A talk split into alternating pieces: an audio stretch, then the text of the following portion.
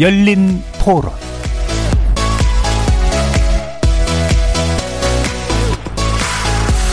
안녕하십니까. KBS 열린 토론 정준희입니다.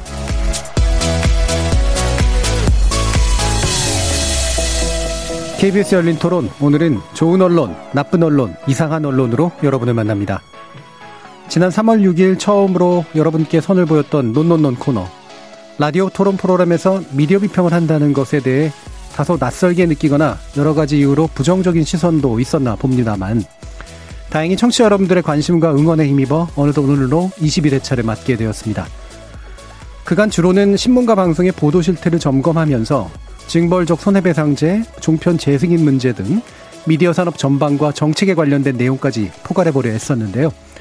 오늘은 2020년의 저널리즘과 미디어 분야 이슈를 정리해보면서 지난 1년 동안 지면을 지배했던 코로나19와 검찰개혁 관련 보도 중 저희 논논논이 지적했던 문제가 얼마나 더 나아지거나 더 나빠졌는지 살펴보는 시간 갖겠습니다. 먼저 코로나19 확산 초기부터 여러 문제를 낳았던 각종 허위 정보, 혐오성 보도, 그리고 무책임한 보도. 지금 3차 대유행 시점에서는 어떻게 됐을까요?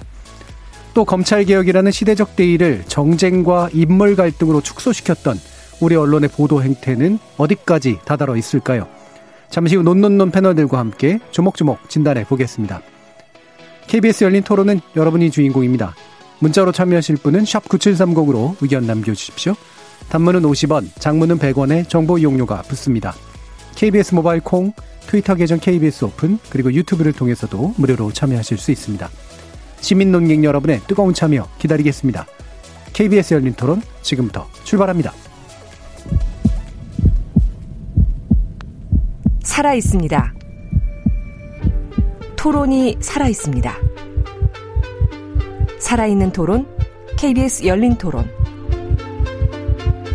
토론은 라디오가 진짜입니다.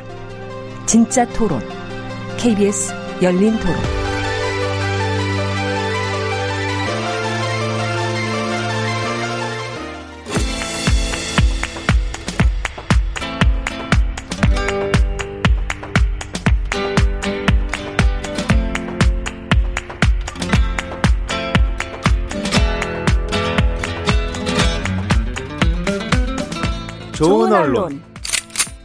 나쁜 언론, 이상한 언론?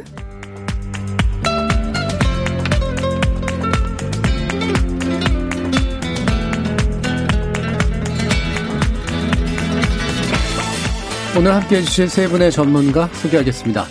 신한대 교양교육대학 이정훈 교수 나오셨습니다. 안녕하십니까. 언론인권센터 정책위원이신 정미정 박사 함께 하셨습니다. 안녕하세요. 민동기 미디어 전문기자 자리하셨습니다. 안녕하십니까. 자, 오늘 이제 일종의 연말 특집 같은 그런 개념인데요. 어, 코로나19 관련 보도, 그 다음에 검찰 개혁 관련 보도, 뭐 거의 모든 언론들이 대부분 이 두 주제를 가지고 얘기를 했고, 어, 저 열린 터도 사실은 상당수의 주제가 이걸로 어, 만들어졌었습니다. 그래서 이걸 또 해야 되나라는 문제도 있었습니다만, 그래서 과연 얼마나 좀 나아졌나. 나아진 부분도 일부는 전 있는 것 같아요. 그 다음에 여전히 나아지지 않거나 더 심각해지고 있는 부분도 있어서 그런 측면들 위주로 한번 좀 살펴보려고 합니다. 어, 이정훈 교수님, 그, 우리 논논논 코너 제가 아까 3월 6일이라고 말씀드렸는데 네. 1년 넘은 것 같으세요? 안 넘은 것 같으세요? 어, 저는 그 시간이 좀 빨리 지나갔다는 느낌은 있고요. 그리고 아직도 그 첫날 첫 방송에 그 심장이 막 쿵덕쿵덕. 야, 너무 뛰던 게 지금 아직도 몸이 기억하고 있습니다. 엊그저께 같습니다. 예. 민동기 기자님은 아예 처음부터 참가하지는 않았고 이제 중간에 이제 아예 네. 고정이 되셨죠. 네. 처음에 게스트로 좀 오시다가 네. 예, 어떻습니까? 한 1년은 안 됐습니다만. 예. 어쩌다 한번 출연했다가 이렇게 고정이 됐는데요. 사실 미디어 비평은 그간 제가 20년 넘게 예. 해온 예. 거거든요. 그렇죠. 근데 이제 오늘 또 연말 특집 비슷하게 한다고 하면서 제가 20년 조금 넘는 기간 동안 미디어 비평하면서 가장 좀 딜레마가 20년 전이나 지금이나 음. 아, 변한 건 분명히 있습니다. 예. 변한 건 분명히 있고 진전된 것도 분명히 있긴 한데 크게 본질적으로 무엇이 바뀌었나라는 그런 항상 회의감 같은 게 드는데요. 이제 올해도 마찬가지였던 것 같습니다. 올 한 해 여러 제가 뭐 발언도 하고 비판도 하고 했는데 저 역시 좀, 좀 여러 가지 좀 바뀐 게 없다. 이런 생각이 좀 들어가지고 예. 한편으로 좀 씁쓸하기도 합니다. 예. 우리 이제 미디어 평 특히 논논은 어땠는지 또 어, 나중에 2부 끝에 끄트머리쯤에서 한번 좀 살펴보긴 할 텐데 정민정 박사님들은 간단한 소회 먼저 말씀 주시죠. 시간이 참 빨리 흐른 것 같긴 한데 저는 처음에 고민했던 건 그거였거든요. 어, 라디오 프로그램에서 이 저널리즘 비평을 한다는 것의 의미, 그다음에 그것이 어떻게 해야 어, 청취자들 여러분께 좀 더 이렇게 가깝게 다가갈 수 있을까 그런 고민을 많이 했던 것 같고 그래서 그 부분에 대해서 좀 반성을 해보려고 합니다. 예. 1년을 돌이켜 보면서 어떤 부분이 부족했고 만약에 부족했다면 어떤 식으로 나아가야 될까 뭐 그런 고민을 좀 어, 해야 될 시기가 온 것 같다는 생각입니다. 음. 자 그러면 정미정 박사님 퀴즈. 우리 1회 주제 뭐였죠? 코로나입니다. 코로나. 네. 그냥 코로나였네. 코로나 보도에 대한 전반적인 비평을 했었던 걸로 예, 기억하고 그 당시가 이제 3월이었으니까 코로나 19가 어, 본격화된 이제 그런 시점이었었죠. 그리고 우리나라 보도들도 엄청나게 쏟아지기 시작한 시점이어서 우리가 코로나 19 보도로 인해서 더 많은 안전을 획득하고 있는가. 뭐 이게 음. 이제 사실은 주제였었는데 네. 그 이후로도 굉장히 여러 차례 이제 다뤘습니다. 네. 전반적으로 이제 보시기에 어, 민동 기자님 어, 어떤 부분이 좀 조금이라도 변했거나 좀 아니면 달라졌거나 이런 게 좀 있다고 느껴지세요? 근데 코로나 보도는 별로 나아진 것 같지는 않습니다. 네. 그러니까 그렇게 보는 이유 가운데 하나가 그때 코로나 19와 관련해서 흔히 말해서 뭐 우한, 중국 우한, 음. 그다음에 여러 가지 감염병에 대한 공포 이런 거를 하지 말자. 또 기자들도 감염병 보도 준칙을 또 새로 만들기까지 하면서 이걸 좀 지키자라고 다짐까지 했었는데 지금 코로나19 3차 유행이 번지는 이 상황에서 제대로 지켜지고 있는가를 봤을 때 제가 봤을 때는 좀 부정적일 수밖에 없고요. 여전히 지나친 공포라든가 오해를 불러 일으킬 수 있는 그런 보도가 아직까지 많고요. 그리고 저는 감염병 확산 보도에 있어서 이데올로기나 흔히 말해서 여야는 없다고 생각을 하거든요. 네. 근데 여전히 지금 감염병 확산과 관련해서는 어, 여전히 좀 정치적인 어떤 그런 영역에서 여전히 논의가 좀 되고 있다. 보도가 이루어지고 있다. 그리고 항상 지적이 되어 왔지만 다양한 전문가들의 의견을 기사에 좀 근거로 반영시켜야 되는데 여전히 그런 부분도 미비한 것 같고요. 처음에 K 방역이라고 해서 외국 언론들의 호평을 받았을 때 그때 생각을 해보시면 중국 봉쇄 안 한다고 우리 언론들이 상당히 네. 비판을 했거든요. 그리고 감염병은 지금 의학의 영역이기 때문에 저는 철저하게 그 기준대로 가야 된다라고 생각하는데 한국 언론은 대부분 정치의 영역으로 자꾸 끌어들이려고 하는 것 같아요. 물론 이제 이게 정부 정책과 연관이 돼 있기 때문에 전혀 정치적인 어떤 그런 부분이 없는 건 아니지만 문제는 이게 정치공학적 테두리에서 너무 머무르고 있다라는 거죠. 내년 4월 보궐 재, 재보궐 선거에 뭐 백신이 뭐 누구에게 네. 유리하다는 등 이런 보도가 아직까지 나오고 있거든요. 이게 과연 누구를 위한 보도인가라는 생각이 좀 들어서 여전히 저는 좀 부정적으로 평가를 하고 네. 있습니다. 3월 그 당시 시점이 또 총선을 앞두고 있던 시점이라 네, 더더욱이나 그렇죠. 이제 상당히 정쟁화를 시키가 좋았던 이제 그런 조건이기도 했는데 또 마침 백신 나올 때쯤이 재보궐선거 시점이라 네. 예, 또 한번제 그런 것들이 반복될 가능성이 상당히 있고 실제로도 눈에 띄는 이제 그런 상황이죠. 이종훈 네. 교수님은 어떠세요? 어 저도 크게 개선된 것은 없지 않나 싶은 생각입니다. 예를 들어 뭐 최근에 또 뭐 K 방역 홍보비가 1,200원이 들었네 하지만 사실 근거가 없는 보도로 밝혀진 네. 바도 있고 근데 대부분의 이야기는 우리 민동기 기자님이 하신 거와 이제 중복되니까 빼고 몇 가지만 말씀을 간단하게 드리면 우선 이게 이제 팬데믹이라고 하는 게 일종의 재난 상황이란 말입니다. 그리고 장기간에 걸쳐 지금 지속되고 있기 때문에 언론이 팬데믹을 정부가 어떻게 대처하는지 정책적인 차원에서 감시하고 비판하는 건 저는 뭐 그 자체가 나쁘다고 생각은 하지 않지만 언론이 해야 될 또 하나의 중요한 어떤 그런 기능이라고 하는 게 과학적이고 의학적인 정보를 꾸준히 제공해줘서 불안과 공포를 좀 누그러뜨려주고 이번에 독감 백신 때도 오히려 반대 방향으로 난리가 났었지만 그 시민들이 좀 침착하고 차분하게 과학적이고 의학적인 어떤 그런 어떤 사실관계를 통해서 밟아야 될 절차들이나 행위들을 하는 데 있어서 좀 이렇게 가이드를 해주고 도와주고 오히려 이런 부분들이 언론에게 굉장히 중요한 기능인데 그나마 뭐 혹시라도 정부를 감시하는 역할은 충실했다 손 치더라도 이런 부분들이 거의 없었다 할 정도로 어 재난 상황 특히 보건 재난 상황에서 우리가 언론한테 기대한 어떤 그런 기능과 역할들은 사실상 거의 뭐 거의 제대로 수행하지 못한 게 아니냐. 음. 뭐좀 죄송하지만 냉정하게 그렇게 평가할 수밖에 없을 것 같습니다. 음. 보건적 기능 측면. 네네. 예. 어, 정미정 박사님. 저는 이 코로나 관련한 보도가 항상 정답이 정해져 있었던 것 같습니다. 예. 이거는 이제 초기에도 그렇고 지금도 그렇고. 그러니까 여기에서 언론 기사 보도의 정답이라고 하는 것은 무조건 정부를 비판한다. 그러니까 음. 이제 결론으로 제시가 되는 거죠. 예를 들어 단계를 상향하면 민생 경제가 파탄 난다고 쓰고 그렇죠. 어 단계를 올리지 않으면 국민들의 건강을 골모로 해서 어, 경제를 신경 쓴다라고 하고 그러니까 어떻게 해도 비난이 되는 거죠. 근데 지금 이런 문제가 무엇이 반드시 옳다고는 할 수 없을 만큼 여러 가지 문제들이 얽혀 있지 않습니까?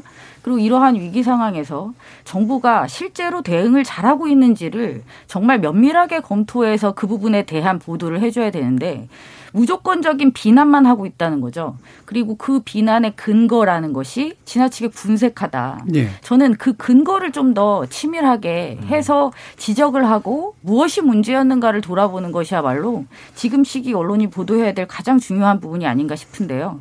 근데 지금까지도 그런 모습을 찾아보기는 굉장히 어렵다는 생각입니다. 제가 초기에 이제 그 코로나19 관련 관련해서 한번 비평해 봅시다라고 이제 저희 시작자하고 얘기하면서 제시했던 이슈가 이제 이거였어요. 우리나라 언론은 감염병을 다룰 만한 능력을 가지고 있는가. 이제 이게 음. 핵심이었거든요. 모른다는 거죠, 일단. 신종광 감염. 그 당시 대부분의 사실은 의사들도 사실 잘 몰랐던 그럼요. 측면들도 많은데 더더욱이나 모를 수밖에 없는 언론이 모르면서 다루면 얼마나 위험해질까. 이제 이게 이제 핵심이었었거든요. 근데 그럼에도 불구하고 이제 언론의 기능이 그런 건 있잖아요. 그러니까 이를테면 전문가, 누구보다도 뛰어난 전문가라서 막 전문가보다 더 전문적인 대안을 제시해 줄 수 있는 것은 아니기 때문에 일반적으로 해서 솔루션 저널리즘이라고 흔히 얘기되는 것에 대해서 제가 그렇게 뭐 찬성하는 입장이 아닌 게 전문가들의 몫이니까 저널리즘이 그 대안을 막 제시하고 이럴 필요까지 있다고 생각하지는 않아요. 다만 이제 우려되는 것들에 대해서 충분한 경각심을 이제 불러일으키는가의 문제인데 아, 아까 이제 근거가 없이 그런다라고 하고 얘기를 하셨긴 했었지만 그래서 약간은 좀 시그널이 좀 달라도 예, 달라도 그럼에도 불구하고 이제 정책 담당자들을 긴장하게 만드는 역할은 분명히 있을 수 있다. 그렇죠. 자, 그러면 그거를 이제 인정하면 좀 한 세 가지 이 주제 가지고 결국 그런 게 벌어진 것 같거든요. 첫 번째는 마스크. 특히 초기에는 두 번째는 이제 거리두기. 그 다음에 세 번째는 백신입니다.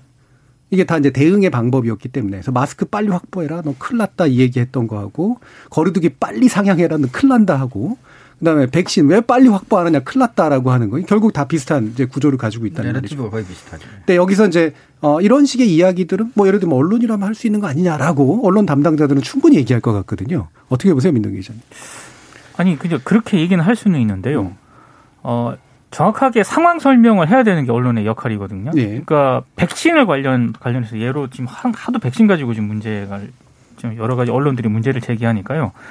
공포를 조장할 필요는 저는 없다고 봅니다. 음. 그러니까 정확하게 전문가들이 지금 우리 정부의 어떤 백신이 계약 체결이다 이런 걸 어떻게 평가하는지를 저는 전문가들이 냉정하게 평가를 하고 있다라고 보거든요. 그러면 다양한 전문가들의 그런 의견이라든가 혹은 뭐 이견이 있다면 소개를 해주는 정도의 역할을 하는 것만으로도는 충분히 언론의 역할을 하고 있다라고 생각을 하는데 문제는 되게 왔다 갔다 해요. 네. 그리고 상당히 본인들의 어떤 그 방향성을 가지고 이 백신 문제를 다루려고 하는 측면이 있거든요. 제가 오늘 그 신문을 보면서도 결국 또 조선일보를 얘기할 수밖에 없는데요. 오늘 일면 제목이 한국은 기약이 없는데 최소 30개국은 백신 맞으며 새해 맞는다 이런 제목의 네. 기사를 일면에 실었습니다. 그러니까 이 제목만 보면은 우리나라는 굉장히 큰일 난 그런 상황인 것 같고, 근데 제가 이 기사를 보면서 약간 어이 없었던 게 어제 그 조선일보 기사에 또 지면에 실린 기사인데요. 정부가 아스트라제네카를 미 FTA 승인 없어도 도입을 하겠다라고 이제 발표한 거를 소개를 하면서 아니 이렇게 되면은 전문가들이 어, 백신 도입 절차라든가 안정성에 좀 신중해야 된다라는 얘기를 하고 있다. 네. 또 이렇게 얘기를 합니다. 그러니까 아 이건 신중해야 된다라는 또 전문가 의견을 실었다가 어제는 그렇게 실었다가 또 오늘은 다른 나라는 다 백신 지금 계약 체결해서 이제 접종 시작을 하는데 우리나라 우리나라만 새해 들어서까지도 못 맞고 있다. 그러니까 왔다 갔다 하고 신문을 자세히 본 사람들은 그럼 어쩌라는 얘기냐 이런 생각이 들고 있거든요. 그러니까 어, 지나치게 백신은 물론이고 코로나19 초기부터 제기돼 왔던 공포감과 불안 조성을 여전히 하고 있다. 음. 저는 이렇게 생각을 합니다. 그러니까 어쩌란 말이냐 이게 핵심인 것 같은데. 네. 네. 이정훈 교수님은? 네, 이게 지금 가장 중요한 게 코로나와 같은 바이러스 재난이 종식이라고 표현을 할 수 있는 상황에 가려면 국민의 뭐 70% 75% 이상이 집단적으로 면역을 가져야 이제 종식이 되는 겁니다. 그러기 위해서 중요한 게 어, 스웨덴 같은 나라에서 초, 뭐 초기에 시도했던 강제로 집단 면역을 갖도록 더 이상 방역을 뭐 느슨하게 하는 게 아니라면 백신을 맞는 방법밖에 없습니다. 사실. 그러면 이것에 대해서는 사실은 이거는 뭐 어떻게 움직일 수 없는 사실은 저는 진실이고 사실이라고 보는데 일단 이것 자체를 흔드는 데까지 가는 거는 저는 언론이 할 수 없는 일, 해서는 안 된 일이라고 생각합니다. 네. 근데 저는 이런 것까지 걱정하게 되리라고는 상상해 본 적이 없는데 독감 백신에 관련된 우리 보도를 보고 그렇죠. 저는 이것조차도 네. 이제는 겁이 나는 거예요. 네. 이런 식으로 불안과 공포를 임 기자님 말씀하신 것처럼 조장을 해서 만에 하나라도 백신이 도입됐는데 국민들이 그거를 여러 가지 이유로 맞지 않겠다라는 식으로 나온다면 그 저는 그거는 정말로 심각한 문제가 아닌가. 그래서 우리가 반복적으로 말씀드리지만 정치적이고 정책적인 차원에서 비판을 하는 거는 좋은데 지금 우리 언론들이 가장 부족한 부분은 국민들에게 뭔가 백신에 대해서 마스크에 대해서 판단을 강요하는 것 같은 이미 판단이 선보도를 하지 말고 궁금하고 사실 전문가들도 아직까지 모르는 상태잖아요. 백신이 완전히 뭐 삼상 다 끝나고 모든 게 다 끝나서 완전한 상태가 아니니까 지금까지 알려지고 밝혀지고 있는 것들을 정리를 해서 국민들에게 그 정보를 친절하고 자세하게 보여주고 국민들이 그걸 가지고 안심을 하고 차분하게 백신을 기다릴 수 있는 문화를 만들어주는 게 저는 정말 중요한 언론의 기능이라고 생각합니다. 예, 정비당 고겠습니다. 어, 저는 계속 겸사겸사해서 기사 하나를 예. 좀 미리 이렇게 소개를 드릴게요. YTN 기사인데요. 오늘 2시 40분에 인터넷상에 업로드가 된 기사입니다. 그러니까 더 뉴스, 더 인터뷰라는 코너에 어, 이 백신과 관련된 음, 인터뷰가 실렸어요. 그러니까 유병욱 순천향대 서울병원 가정의학과 교수를 모시고 굉장히 이제 길게 지금 이제 논란이 되는 여러 가지 이야기들을 하는 거죠. 예를 들면 우리나라는 너무 늦은 거 아니냐. 계약이나 접종 자체가 시기가 너무 늦은 거 아니냐. 외국 같은 경우는 어떻게 그럴 수 있었냐. 예를 들어 특정한 백신 같은 경우에는 미국 FDA 승인이 없는데 그렇다면 그것은 위험한 것이냐. 뭐 이런 다양한 얘기들을 이제 하고 있어요. 그다음에 지금 허용돼서 접종이 시작된 백신들의 어떤 특징에 대해서 이제 전문적인 의견을 또 하고 있고요. 제가 이 기사를 보면서 어, 참 괜찮았다라고 생각하는 건 바로 그거죠. 대체 뭐가 문제냐 지금. 지금 그랬을 때 예전에 신종 플루 때 백신을 개발했었을 때 상황을 설명해 줍니다. 예. 그다음 메르스 때 또 백신 개발했을 때 상황을 또 설명해 줘요. 그 당시에 어 우리나라 정부에서 어떤 식으로 이런 백신을 구매하고 어떻게 했었는지 그다음에 상황이 종료된 뒤에 어뭐 국감에서 뭐 백신을 왜 과도하게 이렇게 많이 구매했냐. 라고 해서 또 백신 개발사에게까지 부담을 떠넘겼던 다양한 사례들이 그렇죠. 이제 제시가 됩니다. 음. 그러니까 이런 얘기를 들으니까 정말 기가 막힌 거죠. 이전의 경험을 통해서 우리가 이번 코로나19 방역에 어느 정도 선제적으로 대응을 한 부분을 인정한다고 하더라도 정부 정책 대응에 있어서 문제를 삼을 수 있는 여러 가지 구조적인 문제점들이 분명히 존재한다라는 것이죠. 어, 그런 면에서 저는 이 기사가 굉장히 설득력이 있었다. 그 다음에 부족한 부분에 대한 지적이 이, 이, 이 정도 수 수준으로 나와줘야 지금 말이 된다라는 것이죠. 그리고 저는 백신에 대해서 한 말씀을 더 드리자면 여기 전문가도 지적했지만 만약에 이 부작용과 안전성이라는 것이 완벽하게 지금 끝나지 않은 상황에서 이것을 접종한다라고 했을 때 나중에 닥칠 수 있는 위험에 대해서는 누가 책임을 질 것이냐라는 거죠. 그렇다면 좀 더 늦게 가더라도 여기서 이제 접종이 늦는다는 얘기가 아니라 보도가 좀 늦게 가더라도 정확한 사실을 취합해서 그렇죠. 지금 당장 궁금해하는 국민들에게 그러한 사실을 알려줄 필요가 있다. 저는 그러한 측면에서 이 YTN 오늘자 보도는 굉장히 긍정적으로 평가할 음. 수 있을 것 같습니다. 그러니까 백신 얘기를 해주셔서 그래서 마 스크, 거리두기, 백신 이 세 가지에서 저는 나타나는 공통점은 어 결국은 이제 비용 계산의 문제라고 생각을 해요. 어, 우리가 유한한 자원을 가지고 공공 집행을 할 수밖에 없기 때문에 무언가 투여를 하게 되면 반대편이 이제 부족해지는 현상이라는 게 나타나잖아요. 지금 마스크 어쨌든 우리가 열심히 해가지고 수급했고 그다음에 기계 엄청나게 늘렸는데 아마 조만간 과잉 생산으로 인해 가지고 상당한 심각한 문제에 봉착할 것이다라는 얘기 나오잖아요. 한 개당 일정 정도 예. 네. 한 개당 490원까지 떨어졌습니다. 네. 더 아래 형성된 가격도 있더라고요. 분명 그리고 거기 계신 분들이 어 기계를 이제 설비를 갖췄어야 됐기 때문에 그렇죠. 그 설비에 대한 어떤 이제는 나중에는 대가를 요구해야 되는 그런 상황이 올 수도 그렇죠. 있는 거죠. 뭐 초기에는 좀 더 비싼 값에 팔았는지 모르겠지만 우리가 공적 가격 통제에 또 들어갔던 셈이기 때문에 그렇죠. 마스크 문제에서도 이미 수급을 해결하기 위해서 그 비용이 지불이 됐다면 나중에 사회적 비용이 이제 생기는 거잖아요. 백신 같은 경우 아까 전형적으로 그런 예를 들어주셨고 거리두기 같은 경우도 올리면 그만큼 또 깎이는 그런 식의 문제가 있기 때문에 그렇죠. 경제 활성화냐 방역이냐 경, 정책 결정에 있어서는 전부 전무가 아니라 우선순위의 문제고 그렇죠. 그 우선순위를 선택한 게 틀렸다면 이제 나중에 비판을 해야 되는데 그 우선순위를 선택한 게 맞았다면 나중에 그로 인한 비용에 대해서는 이제 면제를 시켜줘야 되는데 그렇지가 않은 상황들이 생기고 있다는 거. 이게 제 핵심의 문제가 아닌가 싶어요. 맞아요. 백신도 확보 문제 같은 경우도 미국과 유럽이 많이 확보하고 있고 빨리 백신을 마치고 있다고 하는데 예를 들면 이런 거예요. 그 나라 상황이 확진자 규모가 어떻고 사망자 규모가 그렇죠. 어떤데 예. 예를 들어 미국이 우리나라 정도의 확진자 규모와 사망자 수를 갖고 있다면 미국의 정책 당국자들이 지금 미국이 하고 있는 결정을 할까? 뭐 이런 것까지도 한번 같이 우리가 시민들이 생각할 수 있는 어떤 정보를 제공해 줘야 되거든요. 근데 무조건 그 나라에 사는 상황과 우리나라의 상황을 마치 같이 놓고 하나의 이야기만 하고 나면 우리 정 교수님 말씀하셨지만 그게 나중에 치러야 될 비용들을 가지고는 또 다른 비판 비난 밖에는 할 수가 없게 되는 상황이 오게 된다는 거죠. 예. 그리고 좀 냉정히 말해서요.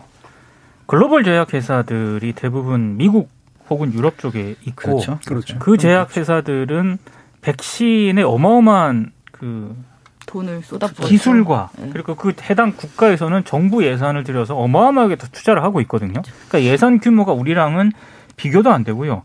저도 이제 이재갑 교수 설명을 듣고 예. 아 우리가 이래 이 정도까지 생각을 했던 게 우리나라는 백신에 대해서 선구매와 관련한 법적 근거나 예산 근거가 없다고 없어요. 하더라고요. 네. 없어요. 그럼 이런 얘기들을 그 해야죠. 언론들이 전문가들이 이러이런 문제가 있다라고 얘기해 이건 진짜 구조적인 문제잖아요. 그렇죠. 그 이번 계기로 이런 문제들을 하나씩 해결할 수 있는 그런 아젠다를 던져줘야 되는데 이런 설명을 하는 언론이 매우 제한적이라는 거죠. 네. 일단 이제 백신에서 만약에 선구매를 해서 선구매를 하기로 비용을 지불했는데 그렇죠. 그게 한동안 늘어져 가지고 이게 비용만 투자됐지 나오는 게 없다거나 아니면 그렇게 해서 도입했는데 그게 제품에 문제가 생기면 또 누군가가 뒤집어 써서 그렇죠. 이제 책임을 져야 되는데 근거 없이 했다. 그럼 뭐 이건 끝나는 거죠. 네. 공무원 같은 경우는 더더욱이나 그런 식의 이제 제도적 공백들을 보여주면서 그 제도적 공백 하에서 어떤 것들이 메꿔져야 되고 어떤 우선순위에 따른 결정이 내려져야 되는가에 대한 이제 차분차분한 기억에 근거해가지고 평가가 이루어져야 되는데 그렇지 않다라고 하는 점이 결국에는 의사결정자나 정책 담당자로 하여금 상당히 이제 그 언론의 비판에 급급하게 대응해야 되는 어, 그런 식의 이제 문제들을 계속해서 낳게 된다라는 것. 이게 이제 핵심적으로 좀 지적될 문제인 것 같고요. 지금 콩아이디 스이비님이 일부 보수 언론들은 국민들의 생명엔 관심이 없는 걸까요? 공포를 조장하고 과장하면서 현 정부를 끌어내리려고만 하는데 이게 진정한 언론의 자세인가요? 라고 하는 그런 어, 질문을 또 던져주셨습니다. 뭐 지금 뭐 정부에 대한 찬성이나 반대냐를 떠나서 문제 해결의 관점에서 봤을 때 그 문제 해결에 적절하지 못하다라는 게 이제 핵심이겠죠. 자, 그러면, 음, 최근에 있는 코로나19 관련된 보도 중에서 그래도 과거보단 이런 점이 좀 나아졌다라든가 좀 괜찮아 보이는 요소들이 있다. 라는 걸 혹시 지적해 주실 부분이 있으면 한번 들어보죠. 이종훈 교수님 어떤 거 얘기해 주시죠. 네, 아무래도 이제 초기에는 뭐 신종 바이러스니까 사실 전문가들도 알지 못하는 상황이었으니까 언론들은 사실 더 잘 알지 못한 상황일 수밖에 없었을 테고 상대적으로 이제 뭐 상황이 지속이 되면서 이제는 그래도 언론, 일부 언론에서지만 과학적인 정보를 좀 잘 정리해서 보여주는 보도가 그래도 조금 늘었다는 점에서는 초기보다는 조금 나아진 면이 아닌가 저는 이제 그렇게 생각을 합니다. 예. 뭐 예를 들어 주시면 어떤 게 있을까요? 예를 들면은 제가 이제 뭐 좋은 보도 몇 가지 갖고 온 것들 중에 보면은 어 예를 들어 저는 이 부분을 생각을 못 하고 있다 뉴스를 보고 알게 됐는데 예를 들면 무증상 감염자가 코로나 전파에 굉장히 중요한 요인인데 무증상자들은 백신을 맞아서 백신 효과가 있을까 뭐 이런 것들을 되게 궁금했는데 뭐 한겨레 신문에서 무증상 감염자의 전파까지 차단 모더나 발표 사실일까 또는 뭐 경향신문에서 백신 나와 코로나 종식 무증상 감염자 백신 맞고 활보된 이라고 하는 두 기사 같은 걸 보면 좀 그것과 관련된 과학적인 정보와 또 혹시 백신을 맞았다고 해서 모든 게 끝나는 건 아니다. 당분간은 마스크를 써야 된다. 뭐 좀 그런 관련 내용까지 좀 자세하게 예, 비교적 건조하게 이렇게 전달해 주고 있어서 이런 기사 같은 경우는 개인적으로 저한테는 굉장히 정보적으로 도움이 많이 되는 뉴스였습니다. 음, 예. 어, 그럼 정비정 박사님은? 네, 저도 좀 궁금한 게 그게 좀 있었거든요. 음. 최근에 어, 주변에서도 코로나 확진자가 어디서 나왔대더라, 특히 방송사 뭐 이런 데서 많이 나왔잖아요. 그런 얘기를 들으면서 언뜻 언뜻 제가 주워 들었던 그 경험담이 그런 게 있었어요. 코로나 검사를 받는데 진짜 아프다. 정말 네. 눈물이 숨났다. 그래서 갑자기 막 뭐 무서운 거예요. 음. 검사 받으면 이게 되게 아픈가? 그게 아플 건 뭐가 있을까? 이게 막 궁금하던 차에 오늘 JTBC의 뉴스 중에 그게 있었어요. 제목이 이겁니다. 코로나 검사 안 아파요? 겁 많은 기자가 직접 받아봤습니다. 네. 그래서 정말 저 눈에 한눈에 딱 이게 띄더라고요. 그래서 겁 많은 기자 진짜 겁 많았던 거 맞을까요? 코스프레 아니야? 그래서 네. 부랴부랴 봤는데 이제 최근에 3차 대유행이 지속되면서 방역 당국에서 지금 수도권 주요 지역 150여 곳에 임시 선별 검사소를 만들었다고 해요. 예. 이거에 대한 이제 안내도 하는 거죠. 그러니까 이런 걸 만든 이유는 최대한 검사 진입 장벽을 낮춰서 많은 사람들이 검사를 받을 수 있게 해서 숨은 감염자들 미리 찾자. 이런 취지다라는 걸 이제 설명하고 이 임시 선별 검사소에서는 누구나 무료로 정말 아무나 그리고 익명으로 검사를 받을 수 있다라는 안내를 또 하고 있습니다. 그래서 이 기자는 이제 실제로 갔고 어 이제 재택근무하고 뭐 이러니까 낮에 이제 간 거죠. 20명 넘게 늘어선 줄에 이제 줄을 섰다. 2미터씩 간격을 세우고 섰다. 뭐 그리고 이제 검사를 하는 데까지 얼마가 걸렸는지 한 30분 정도가 걸렸다. 그다음에 검사 방식에는 세 가지가 있는데 가장 그 정확도가 높은 방식으로 이제 검사를 진행했고 그 검사가 입과 코 속에 넣어서 검체를 채취하는 비인두도말 PCR 검사 방법이라고 예, 합니다. 예. 네, 입에 잘안 읽어서요. 예. 이 방법을 했는데 이제 코 깊숙이 들어오면서 여기서 이제 아프다라는 소문이 있었던 건데 뭐 그 공포감은 컸지만 뭐 그렇게까지 심하지는 않았다. 음. 한 2초 걸쳐서 금방 끝났다. 뭐 이런 그래서 좀 안심을 제가 저는 하게 됐습니다. 검사를 받으셨어요? 예전에 받아봤는데요. 네. 네. 전혀 아프지 않습니다. 아. 음. 약간 좀 그 서로 약간 민망한 상황이죠. 음. 아, 왜냐하면 이 코를 이렇게 해서 음. 네, 네. 아. 상대방이 이제 근데 굉장히 그 의료진들이 고생이 많으시고요. 예. 저는 그때 한 여름에 검사를 받았거든요. 지금은 또 추워가지고. 근데 지금은 또 추우니까 정말 그때 의료진을 다시 보게 되, 더라고요 예. 뭐 제가 좋은 보도 딱 간단하게 하나만 더 얘기하자면 음. 제가 정말 다, 다운표 제목 정말 굉장히 싫어하는 사람인데 제가 정말 유일하게 인정해 줄 수 있는 다운표 제목 기사인데요. 경향신문 기사인데 이제 전문가 의료 전문가가 나와서 백신 관련 인터뷰를 하는데 기자가 시민 입장에서 궁금한 것들 좀 물어보고 예. 대답하는데 제목이 백신 부작용보다 이익 커 가족에게도 마칠 것. 그러니까 이렇게 좀 강력하고 정확한 메시지를 좀 이런 차원이라면 다운표를 따서라도 좀 예. 강하게 호소하는 필요도 저는 사실 있다고 봅니다. 그래서 예. 저는 어, 이 기사도 굉장히 유익하고 좋은 기사였습니다. 음, 다운표의 긍정적인 면을 네. 보셨네요. 네. 네. 가족에게도 마칠까. 예. 민동기 기자님. 저는 이제 아까 저기 그 정 박사님이 소개해 주신 YTN 보도하고 맥락이 거의 비슷합니다. 예. 어제 MBC 뉴스데스크가 우리 정부가 정말 백신 늦게 지금 도입을 하는 거냐? 아니다. 미국하고 영국 상황은 상황이 있는 것이고 이거를 그냥 그렇죠. 차분하게 전문가들 멘트를 중심으로 이렇게 소개를 해드리 해주는 그런 리포트였거든요. 그러니까 저는 그런 리포트가 오히려 굉장히 지금 더 필요한 리포트라고 생각을 하는데 생각 외로 이런 리포트나 뉴스 찾기가 쉽지는 않습니다. 네. 그러니까 그만큼 지금 우리 언론 보도가 한쪽으로 쏠리고 있지 않나 불안감이라든가 이런 걸 조성하는데 이렇게 생각을 하고 있습니다. 지금 7198님이 부작용 우려해서 코로나 백신을 맞아야 할지 우려하는 분들이 많은데요. 언론들이 보다 정확한 정보를 전달해 주셨으면 합니다라는 의견 주셨는데 바로 이런 부분이 지금 소개해 주신 좋은 보도들이 가지고 있는 좋은 측면들이겠죠. 그렇죠. 그러니까 좀 더 기다리면서 나오면 겁먹지 말고 잘 맞거나 잘 검사 받자. 이런 거잖아요. 근데 마지막으로 제가 예. 한 말씀 드리면은 그 조선일보가 계속 이런 지금 우려를 하는 리포트 저 뉴스를 많이 내보내거든요. 예. 근데 조선일보도 어, 어제자 보도에 보면 이런 부분이 있습니다. 그러니까 유명순 서울대 보건대학원 연구팀이 국민을 대상으로 조사를 했는데 코로나 국민 인식 조사를 했는데 안전한 빠른 접종보다 안전한 접종이 중요하다고 생각하는 국민들이 더 많았다. 예. 55.8%가 안전성이 확보되지 않은 채 성급히 접종이 추진되는 게 두렵다라고 답을 했고 음. 어 지금 뭐 그게 굉장히 많았다는 얘기죠.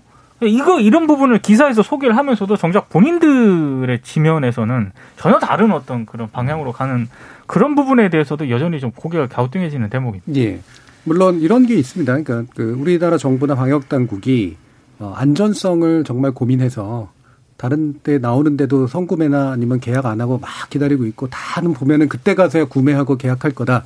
라는 식으로 행동을 했을까라는 음. 부분도 좀 있어요. 네, 그렇죠. 약간은 정책적으로 약간 미비했던 면도 좀 있겠죠. 그렇죠. 그렇죠. 그러니까 이게 이렇게 빨리 나올 줄은 몰랐던 면도 좀 있을 테고. 그렇죠. 그다음에 아까 말씀하셨던 건 구조적인 차원상 우리가 무조건 돈 많이 막 내 가지고 입도 선매할 수 없는 어떤 네. 그런 측면도 분명히 있었기 때문에 어쩔 수 없이 다른 몇몇 주요국보다는 도입이 늦어질 수밖에 없는 면은 있는데 자 그러면 그거는 이제 비판의 요소가 된다고 하더라도 아까도 말씀드렸던 이제 그게 비용 대비 합리적인 행동이었느냐. 그렇죠. 음. 그 다음에 이제 지금 봤을 때 우리가 가지고 있는 절박함의 측면에서 봤을 때 안전 문제까지 고려하면 과히 나쁜 상황이 아니다. 정도로 얘기해주면 이제 어느 정도 객관적인 그렇죠. 평가가 될 수 있다는 거잖아요. 그렇죠. 예를 들어 음.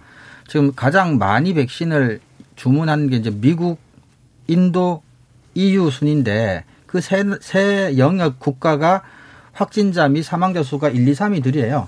그러니까 반대로 생각해 보면 만약에 미국이 지금 확진자 수가 제일 많은데 거기서 급하게 서두른다. 그럼 언론이 서둘러서 될 일이 아니다. 기다리자, 기다리자. 이렇게 이야기하는 것이 좋, 옳지만은 않듯이 우리나라 상황은 또 미국이나 유럽이나 인도랑 또 상황이 다르니까 일괄적으로 생각할 게 아니라 교수님 방금 말씀하신 지금 한국의 상황과 처지를 감안했을 때 어떤 선택이 가장 비용 대비 합리적이고 효율적인 것인가라는 관점에서 좀 상황을 좀 감안해서 그렇게 국민들에게 좀 정확한 정보를 전달해 주는 게 필요하지 않나 생각합니다. 예.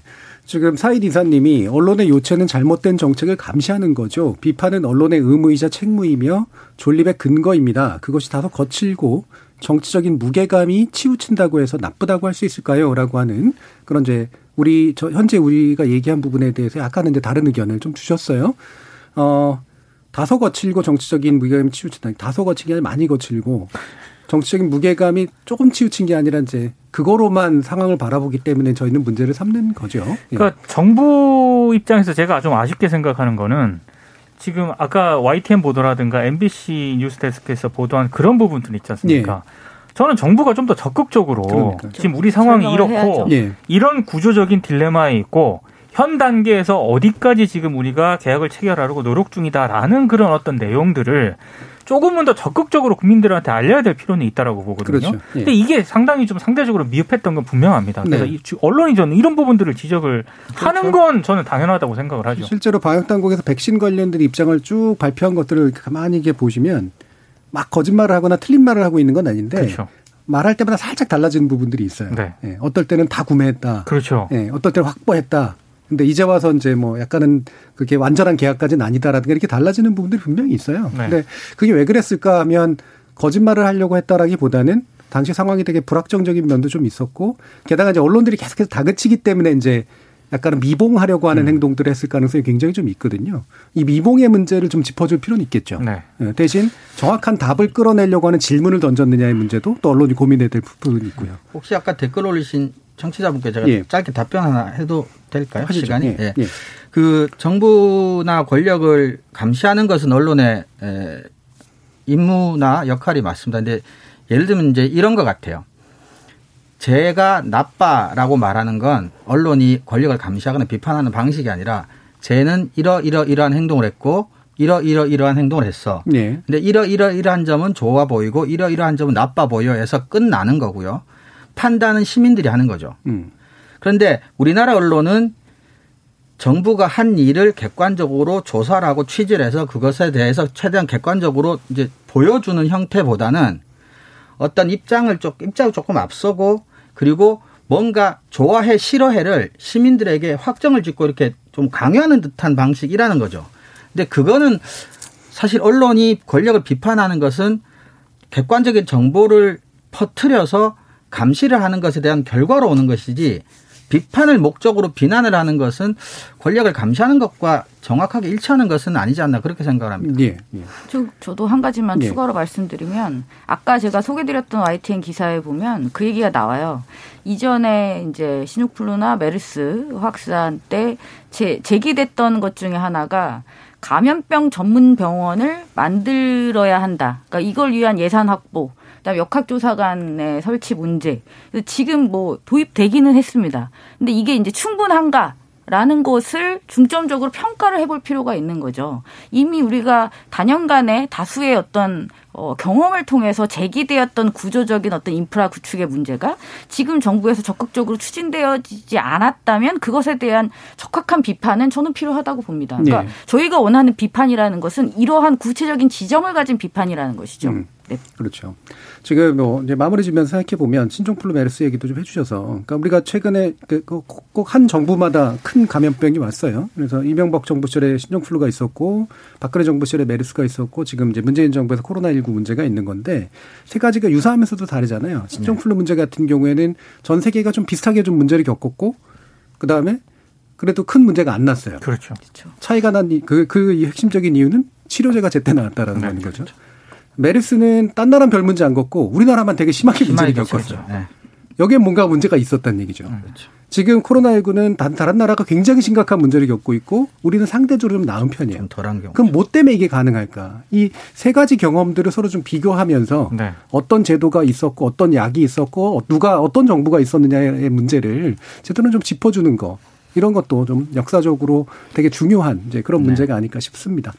자, 지금 어 지난 몇 달간 코로나19 관련 보도 행태 쭉 짚어봤는데요. 어 2부에서는 또 한 뉴스의 상당량을 차지했던 검찰 개혁 보도 행태 어떤 변화가 있었을까 짚어보도록 하겠습니다. 어 지금 KBS 열린 토론 유튜브 통해서 참여하실 수 있고요. 어 열린 토론 검색하시면 저희들 토론하는 모습도 지켜보실 수 있습니다. 계속해서 청취자 여러분의 날카로운 시선과 의견 부탁드립니다. 토론이 세상을 바꿀 수는 없습니다. 하지만 토론 없이 바꿀 수 있는 세상은 어디에도 없습니다.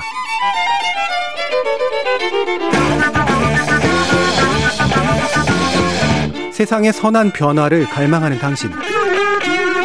정답이 아니라 질문의 힘을 믿는 당신. 우리 KBS 열린 토론에서 만납시다.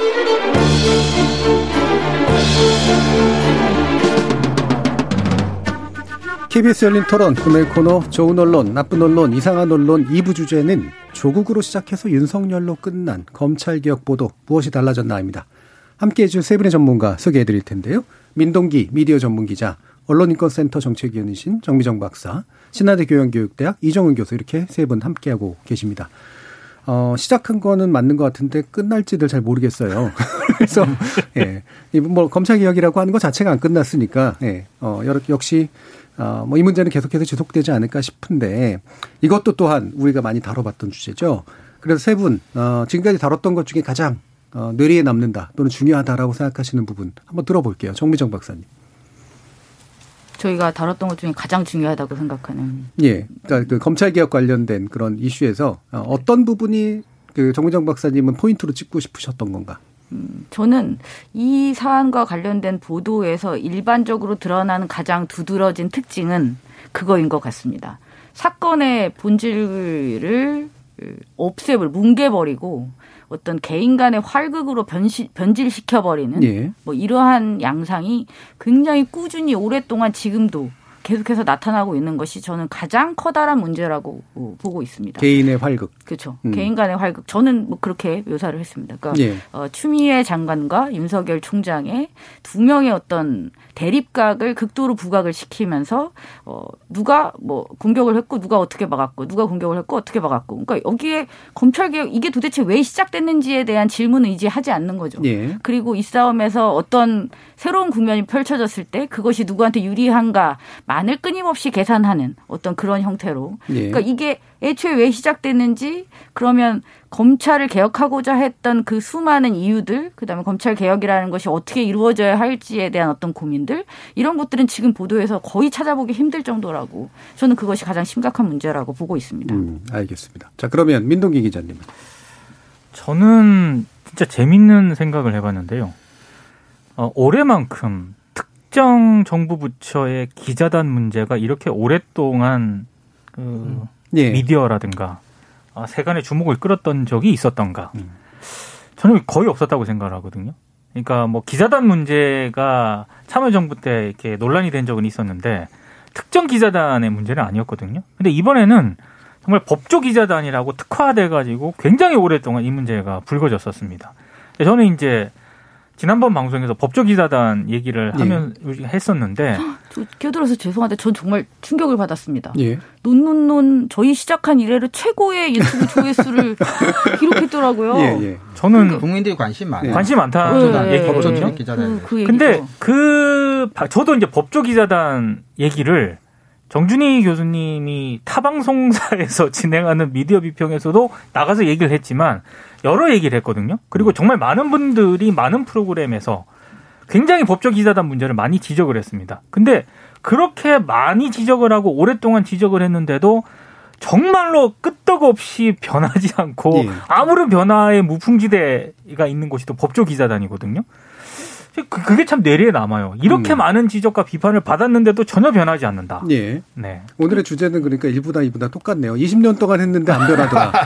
그다음에 지난 1년 동안 똑같은 얘기했는데 정말로 법적이다. 제가 미디어 네. 비평 기자 생활을 하면서 이렇게 특정 부처의 기자단 문제가 이렇게 오랫동안 이슈로 부각된 적이 없었거든요. 그렇죠. 근데 네. 정말로 변하지 않는다. 그러니까 예전만 해도 특히나 노무현 정부 때 그 이 개혁에 관련된 얘기가 나왔을 때만 해도 그때는 언급도 잘 못했고. 그렇죠. 예. 언급하는 사람들이 이상한 사람이었었고 네. 그 언급을 했던 정부가 굉장히 역풍을 맞았던 그런 상황인데 지금은 상당히 공세적이잖아요. 그 그렇습니다. 문제를 지적하는 사람들 목소리가. 네. 그런데도 안 바뀐다. 전혀 안 바뀌는 게 저는 참 이상한 상황이라고 생각을 음. 하죠. 혹시 내부에선 좀 바뀌고 있지 않을까요? 아닌 것 같아요. 그러니까 예. 기자단의 어떤 그런 목소리라든가 네. 기자단의 개혁이라든가 문제점을 지적하는 어떤 그런 요구들에 대해서 예. 뭐 기자협회보라든가 매체 비평을 하는 그 기자들 매체에서 반응 같은 거를 이렇게 전했거든요. 그리고 저도 이제 직간접적으로 이제 들은 얘기에 따르면 전혀 그런 외부 비판에 대해서 공감을 못하는 기자들이 훨씬 더 많습니다. 음, 공감 못하는 건 뭐 충분히 예상 가능한데 네. 예전에 이제 초기에 이제 검찰개혁 문제 나왔을 때 법조기자단의 그 검언 유착 문제라든가 어 뭔가 의식의 동일치 동일시 문제 이런 것들을 지적했을 때 거기서 이제 그 법조 출입 기자단 일부가 이제 조직적인 행동들을 그렇죠. 하려고 했었잖아요. 명예훼손 소송도 네, 하겠다라든가. 네, 네. 지금은 이제 이렇게 타겟을 잡아서 다시 한번 얘기하고 있는데 그런 식의 행동까지는 안 나오는 거 보면 그렇죠. 예. 그러니까 약간은 그러니까, 좀 느끼고 있지 않을까요? 그러니까 비판이 예. 여론이 부정적이다라고 하는 거는 인지를 음. 하고 있지만 예. 어 약간 수세적인 어떤 방어인 것 같아요. 그렇죠. 그러니까 예. 무슨 뭐 공격적으로 뭐 음. 비판을 하는 게 아니라 수세적으로 우리 그렇지 않다. 음. 혹은 우리도 나름 취재를 하고 있다. 예. 이런 식으로 이제 방어적인 태세를 취한다는 게 조금 달라진 그런 예. 부분이긴 합니다. 그 출입처를 바라보는 언론인들 기자들의 시각에는 사실은 그게 저는 깔려 있지 않나 싶어요. 그러니까 어, 출입처 또는 기자단 제도의 장점 단점을 언론이 잘 알고 있을 겁니다. 음.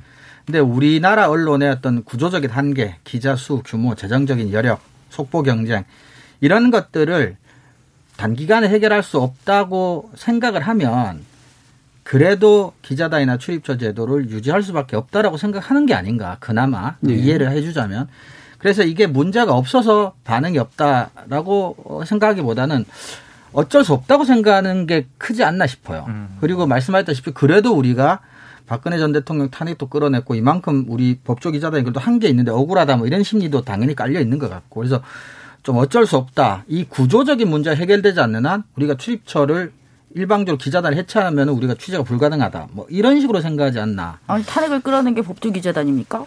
그렇게 생각을 뭐 하시더라고요. 자기들은 네. 그렇게도 이야기를 많이 하시는 것 같더라고요. 일부일 수도 있고 다수일 수도 있지만. 그러니까 만약에 이제 지금 그러니까 이를테면 윤석열 총장이나 어, 한동훈 검사장이나 전 검사장이나 다 적폐 수사했던 사람들이다.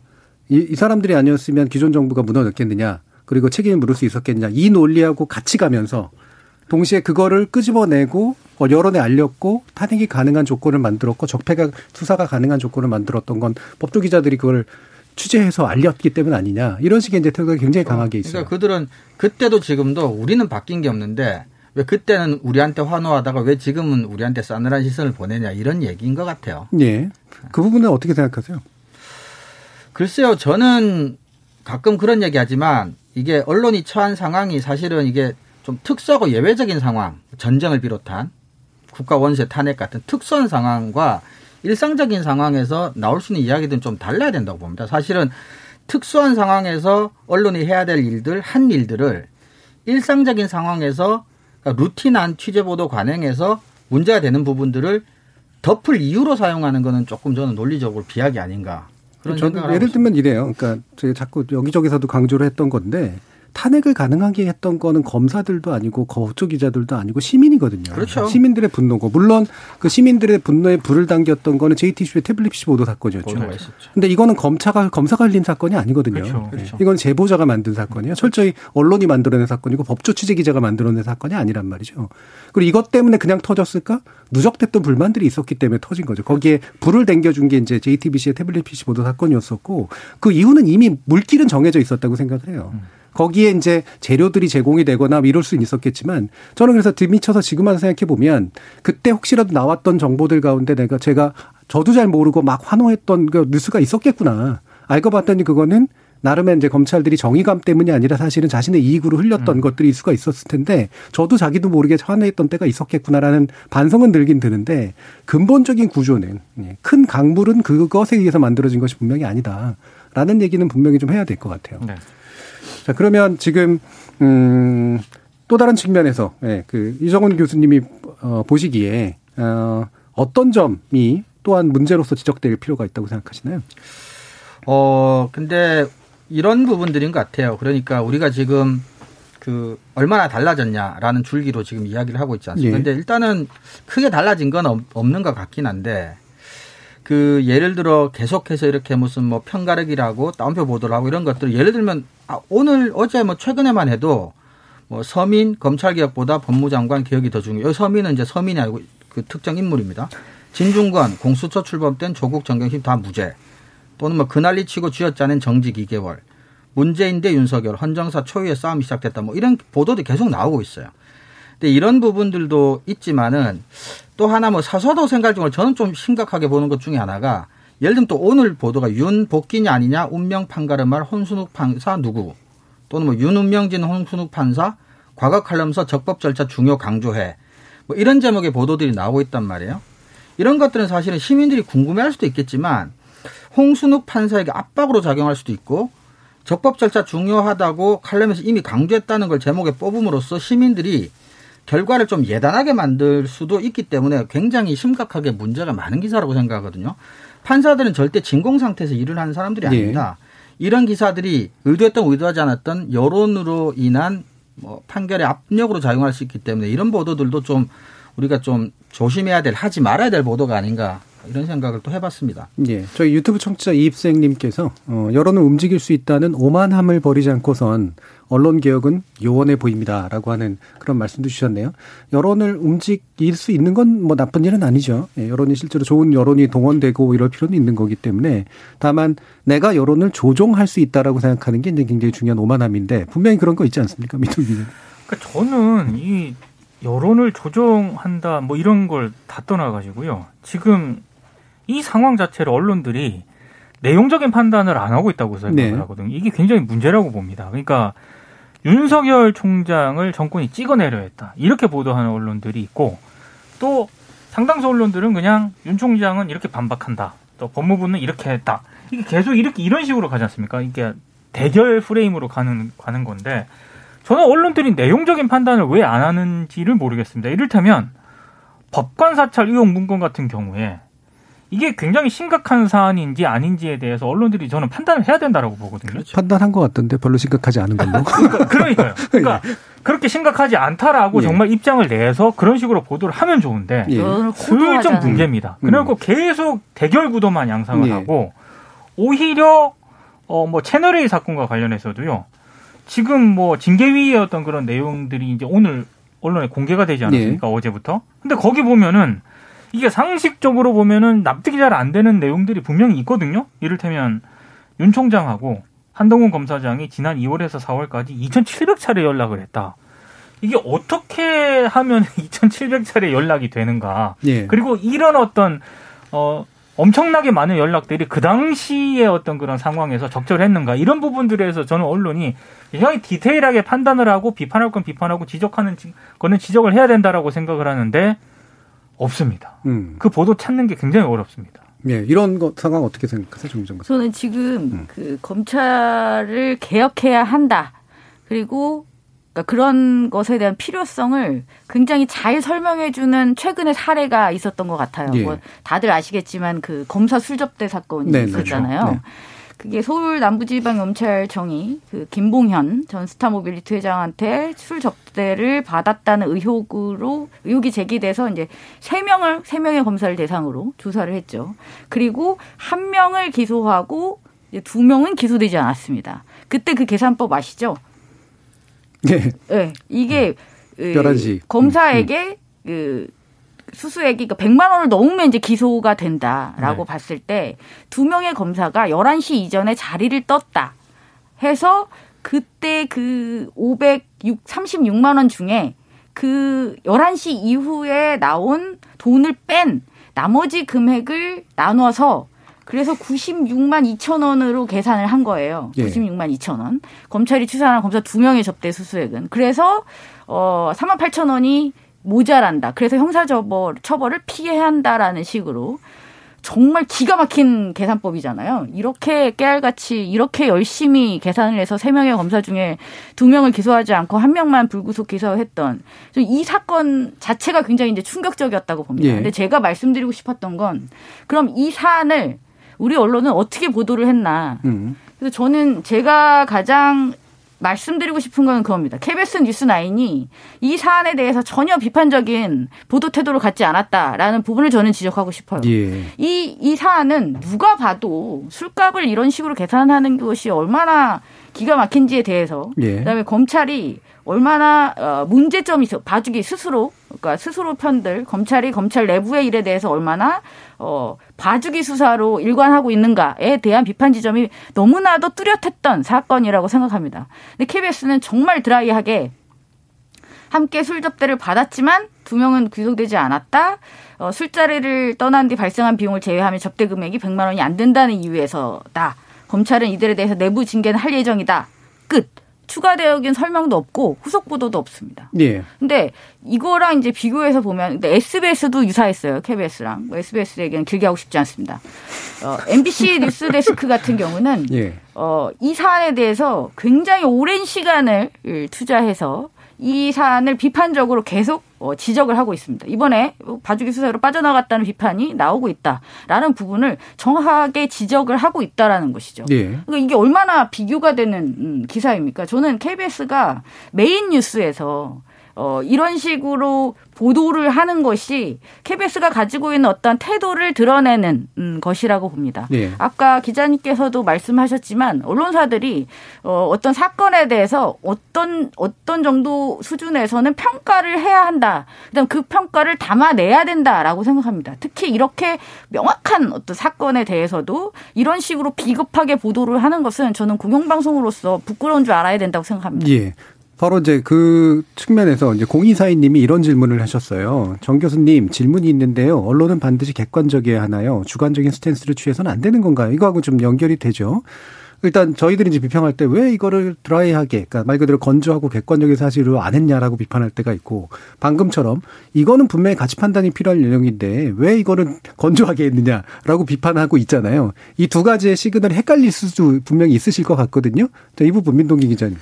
그러니까 저는 그 부분은 솔직히 상당히 다른 언론인들하고도 논쟁하는 그런 영역이긴 예. 한데요. 저는 객관이라는 거는 현실적으로 존재하지 않는다고 생각을 합니다. 그러니까 어, 뭐 이를테면 뭐 한겨레 신문이 됐든 조선일보가 됐든 어 보도는 할 수가 있죠. 근데 한 사안에 대해서 다르게 보도를 할 수 있긴 합니다만 그 보도를 했을 때 어떤 어떤 부분에 대해서 논점이라든가 시각을 가졌을 때 그 해당 언론사가 근거라든가 네. 그 주장이라든가 그 사, 그런 내용을 보도하기까지의 어떤 그런 논리적 근거, 주장 이런 것들이 타당한가?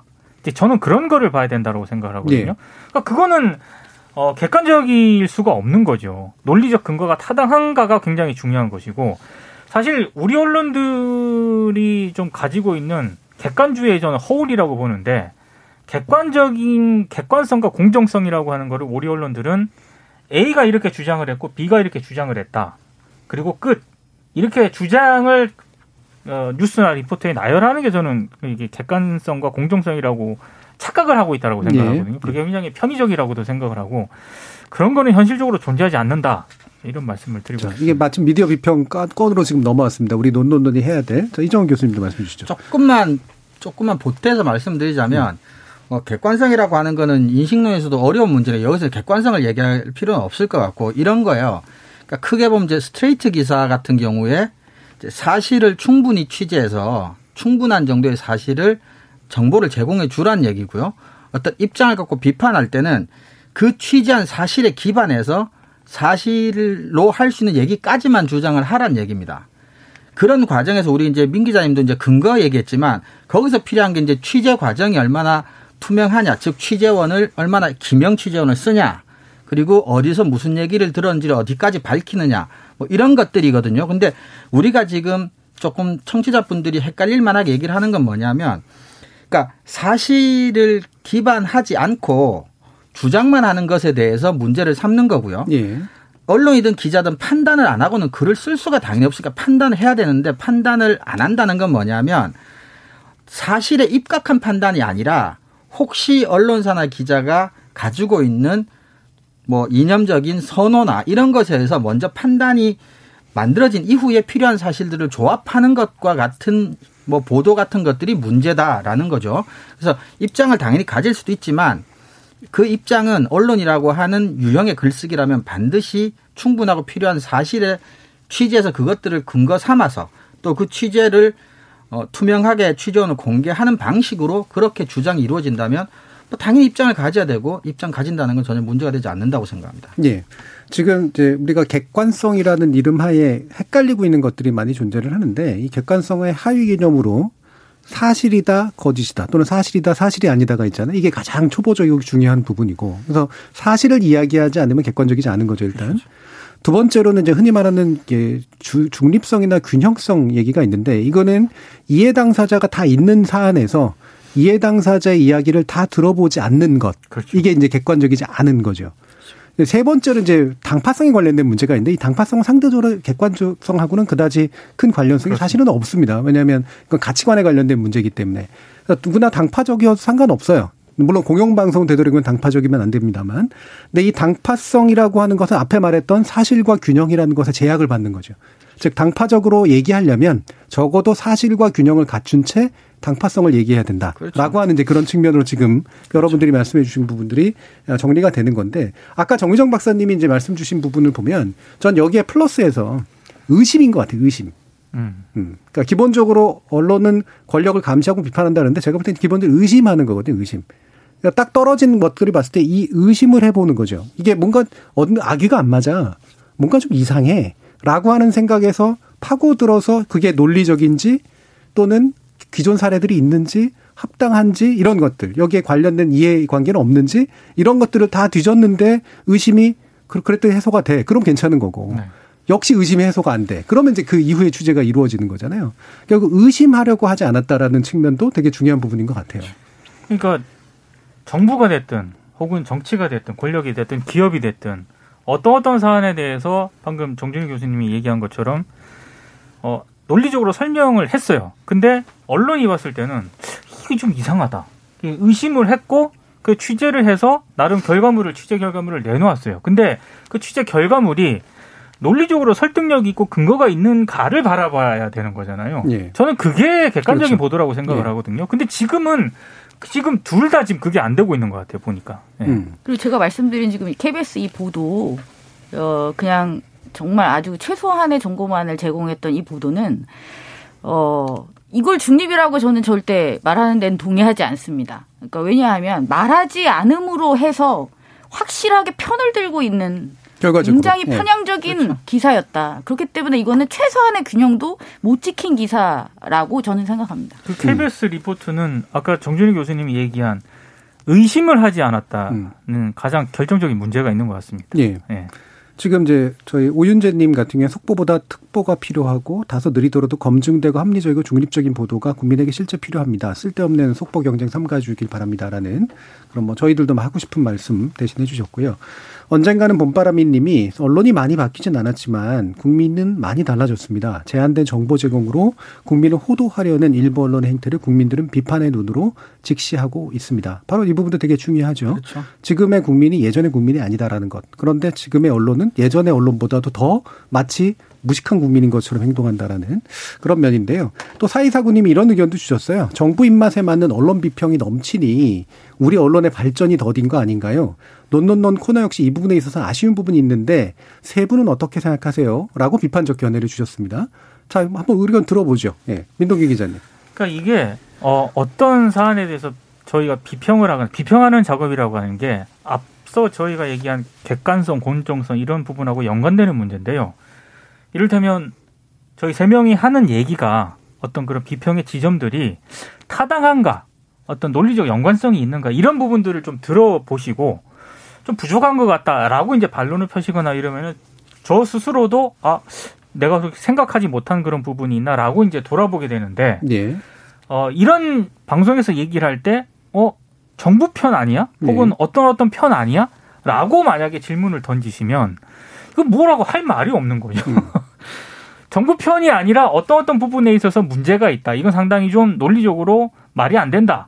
어떤 이 보도는 상당히 선정적이다. 이 보도는 상당히 논리적으로 문제가 있다라고 지적을 얘기를 하고 있는데 그 정부 편 아니야? 라고 물으면은 좀 다른 결이라고 생각을 해요. 예. 다른 차원의 문제라고 생각을 하거든요. 예. 그러니까 결과적으로 이게 정부를 펴내는 거냐 아니냐라는 판단과 이게 논리적이냐 그렇지 않냐라는 판단 네. 이두 가지는 다른 결인데 네. 우연히 섞일 수는 있겠죠. 그렇죠. 논리적으로 판단했는데 그게 정부에 가까운 어떤 판단이었을 수도 있고 아닐 수도 있는 거니까. 네. 근데 이분의 이제 판단은 정부 입맛에 맞는 비평을 너무 많이 하는 거 아니냐 이런 쪽에 있으셨던 것 같아요. 약간 네. 이제 개입이가 좀 다른 말씀이시긴 합니다만 그래도 충분히 많이들 나올 수 있는 말씀이니까 정미정 박사님은 어떻게 보시나요?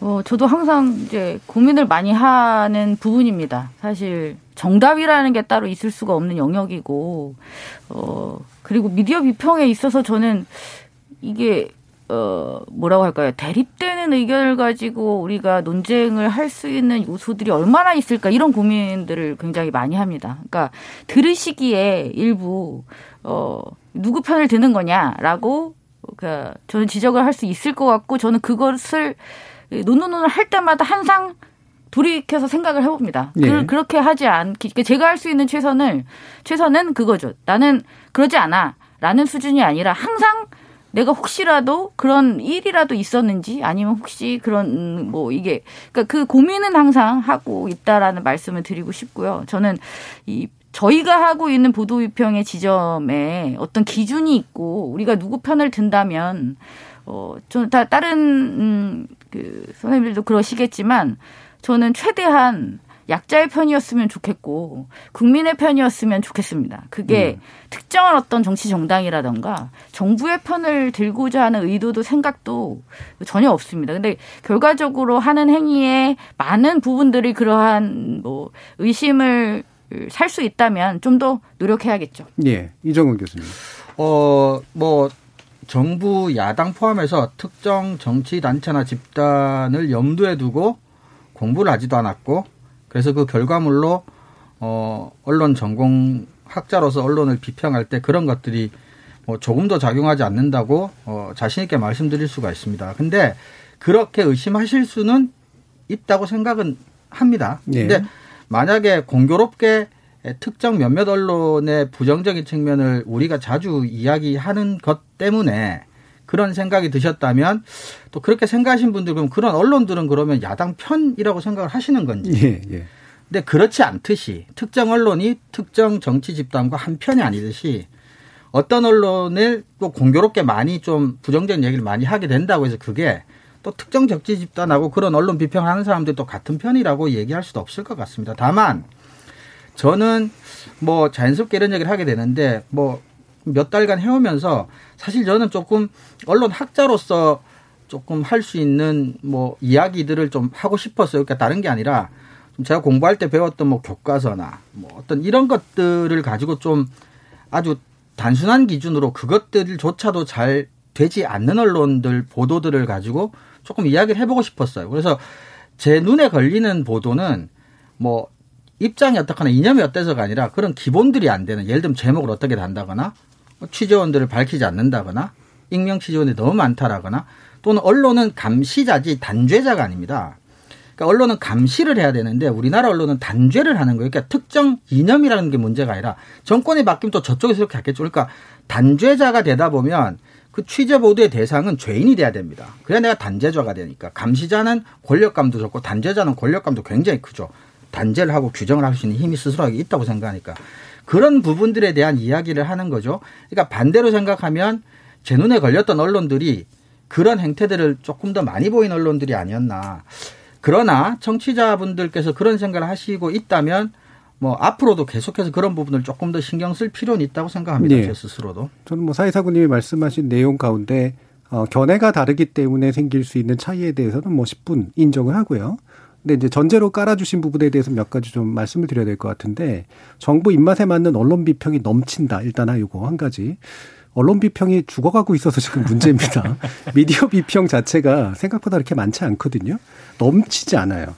그 서로 넘쳤다고 하더라도 우리 언론의 발전과는 사실은 그다지 무관합니다. 그러니까 저희들이 언론 비평 프로그램이 많다고 해서 언론 발전이 되면은 더 좋죠. 근데 안 되고 있다라고 하는 문제를 계속해서 얘기를 하잖아요. 그렇기 때문에 또 발전과의 어떤 관련성 문제도 어 일단 희박한 측면들이 좀 있고요. 어, 더 중요한 거는 그렇다면 정부 입맛에 맞지 않는 언론 비평은 왜 별로 없을까요? 음. 저는 그게 더 근본적으로 궁금하거든요. 예. 예를 들면 이게 이제 편향이다라고 하는 비판은 너무나 쉬운 비판들이기 때문에 저희도 또 언론을 비판할 때 편향으로 비판을 잘 안 하려고 하잖아요. 지나치게 어떤 생기는 편향의 문제가 아니라고 한다면 그러면 지금 같은 언론 비평에 대해서 어, 좀 문제의식을 가지고 계신 만약에 견해가 다른 정치적 견해가 다르거나 어떤 입장이 다른 또는 저널리즘상의 원칙이 달라서 당신의 원칙은 안 맞다라고 얘기할 수 있다면 그분들의 언론 비평 듣고 싶다는 얘기예요. 그렇죠. 저는 음. 듣고 싶고 그게 경쟁하는 상황들이 만들어지면 좋겠어요. 그래야 뭐가 맞는 원칙이며 뭐가 맞지 않은 원칙인지도 사실은 가능하거든요. 근데 저희 언론학 내부에서는 적어도 저희들이 얘기하고 있는 것이 뭐 주류의 견해까지는 아니라고 하더라도 뭐 정적 견해는 접어두고 저널리즘 원칙이라는 측면에 있어서는 진보 보수를 좀 떠나서 상당 부분 합치한 측면들이 있거든요. 그렇죠. 예. 근데 그거는 뭐 저희가 언론학 세미나를 그대로 중계할 수 없기 때문에 뭐 그렇겠지만 적어도 저희 학문 내에서는 나름대로 보편적으로 합의된 그런 식의 기준들을 가지고 말씀을 드리는 거다라는 그런 또 어, 저는 이 방식 굉장히 좋은 것 같습니다. 예. 그러니까 저희 청취자분들이 이렇게 댓글 실시간으로 올려주시잖아요. 그렇죠. 정준희 교수님 이렇게 얘기해주시고 즉석에서 이렇게 음. 토론하고 이런 방식이 정말 소통을 한다는 느낌이 들거든요. 저도 괜찮은 예, 것 같아요. 좋은 것 같습니다. 예. 자, 그래서 3785님이 또 이런 의견을 주셨습니다. 토론을 열심히 듣는 애청자입니다. 오늘 패널들의 말, 진솔한 말씀이 마음에 와닿네요. 정미정 위원님 말씀해 주신 대로 앞으로도 서민의 편, 국민의 입장에서 비평해 주시길 부탁드립니다. 예, 저희들이 유일하게 견지하는 편들기는 그런 것이긴 합니다. 예, 앞으로도 그렇게 됐으면 좋겠네요. 아, 올해 KBS 어, 열린 토론에서 올해 논논논 코너는 아마 이것이 마지막이 될 것 같은데요. 이것으로 모두 마무리하겠습니다. 오늘 토론 함께 해주신 신한대 교양교육대학 이정훈 교수, 언론인권센터 정책위원이신 정비정 박사, 그리고 민동기 미디어 전문기자 세 분 모두 수고하셨습니다. 감사합니다. 고맙습니다. 감사합니다.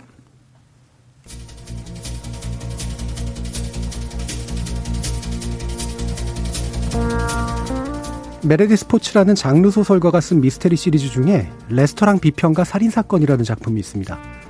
비평가가 쏟아내는 날카로운 언어가 커다란 상처를 만들고 급기야는 살인에까지 이르게 할 수를 묘사하고 있죠. 자신이 혼신을 다해 만든 결과물을 두고 잘난 척하며 냉소적으로 씹고 뜯기는 걸 좋아할 생산자는 없습니다. 그런 만큼 비평자의 언어에도 예의와 배려가 필요한 건 분명합니다. 하지만 이런 의문이 남는 것 또한 사실입니다.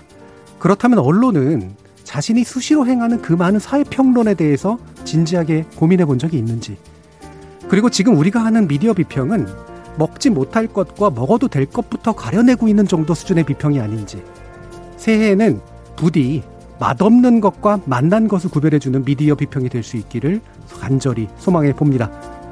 저는 다음 주 월요일 저녁 7시 20분에 다시 찾아뵙겠습니다. 지금까지 KBS 열린 토론 정준이었습니다.